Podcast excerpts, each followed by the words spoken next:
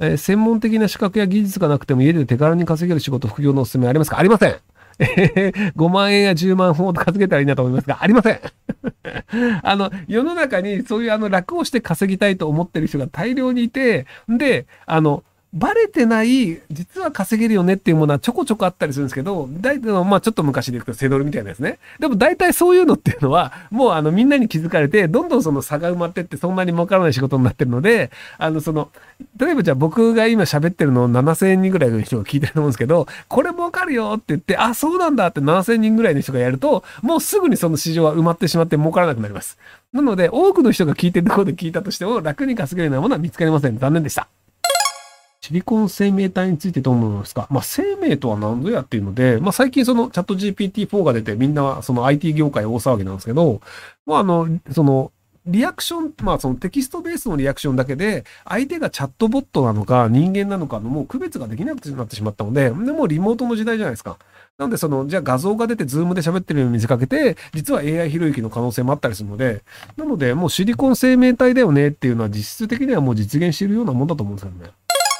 えっと、シリコン生命体の話で、あの、生物と無生物の間っていう福岡伸一さんの本のタイトルが出てきてるんですけど、まあ、あの、生命体とは何ぞやっていうのでいくと、あの、ウイルスって微妙に生命体ではないんですよね。あの、自己複製不可能だから。でただ、ウイルスというのは細胞に取り付いた時に細胞の中で細胞をうまくごまかして自分の複製を作ってもらうっていうのをやるので、規制することによって自分を複製するので、ある種生物のような面もあるよね、みたいなので、まあそのシリコン生命体的なものもその情報だけなんですよ。まあその、あの、シリコン生命体でコンピューターの中のソフトウェアというのは情報なんですけど、じゃあソフトウェアがパソコンというハードウェアを作ることはできないよね。なので、生命体のように見えたとしても自己複製はできないので、生物の定義としては微妙だよねというのがあるんですけど、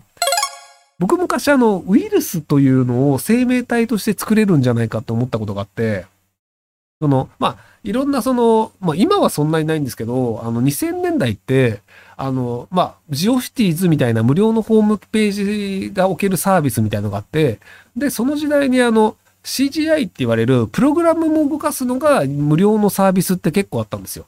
なので、そのフォームをそのロボットが勝手に入力して、アカウントを作って、そこで自分のプログラムを回して、で、さらに無料のフォームで申し込めるような CGI を動かせるサービスというのを自動的にアカウントを作ってっていうのを世界中で自動的に広まっていったときに、ひょっとしてそれはもう人工生命なのではないかという仮説を立てて、で、そういうウイルス作ったら面白いんじゃねえと思ったんですけど、なんかその無料のホームページサービスっていうのがなくなっちゃったんですよね。今ほぼないんじゃないかな。ブログサービスみたいなので、そのライブダブログとかありますけど、その FTP が空いていて、で、しかもその CGM で使える無料のサービスっていうのは、今ないんじゃないかな。一応その Google のあの Google GCP、あの、その Amazon の AWS みたいなやつが、一応無料の範囲内であれば多少使えるっていうのがあるんですけど、まあ、あれぐらいじゃないかなと思うんですけど、他にあったら教えてください。えー昨日スパチャした35歳男性、今年5月に住宅型有料老人ホームを開業するものです。経営者として失敗する人、成功する人もそれぞれの傾向をひろゆきさんの持論でご教示いただきたいです。あの、結構それ一概に言えないんですけど、運が良くてうまくいってる人って結構いて、経営者としてクソ野郎だし、判断も間違えてるんだけど、運がいいからなんとなくうまくいってるよねっていうタイプの人も、それはそれで運だからありだと思うんですよ。でただ今のところその経営者として失敗しないよねっていうパターンの人でいくと、あのコストを極限まで詰める人は本当失敗しないです。であの、ライブドアが、鉛筆買うのも上司の決済がやるとかったんですよね、確か。あの、堀江さんが昔ライブドアっていう上場企業やった時代なんですけど、その、コストを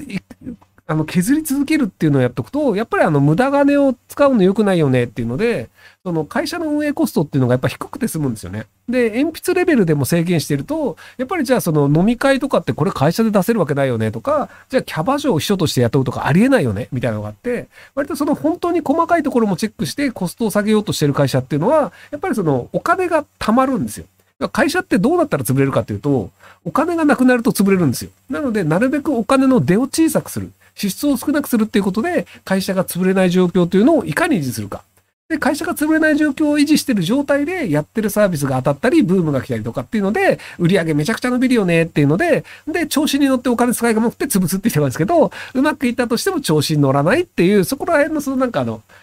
こう、個人としての欲望が制限できるかどうかっていうのは結構大事なんじゃないかなと思います。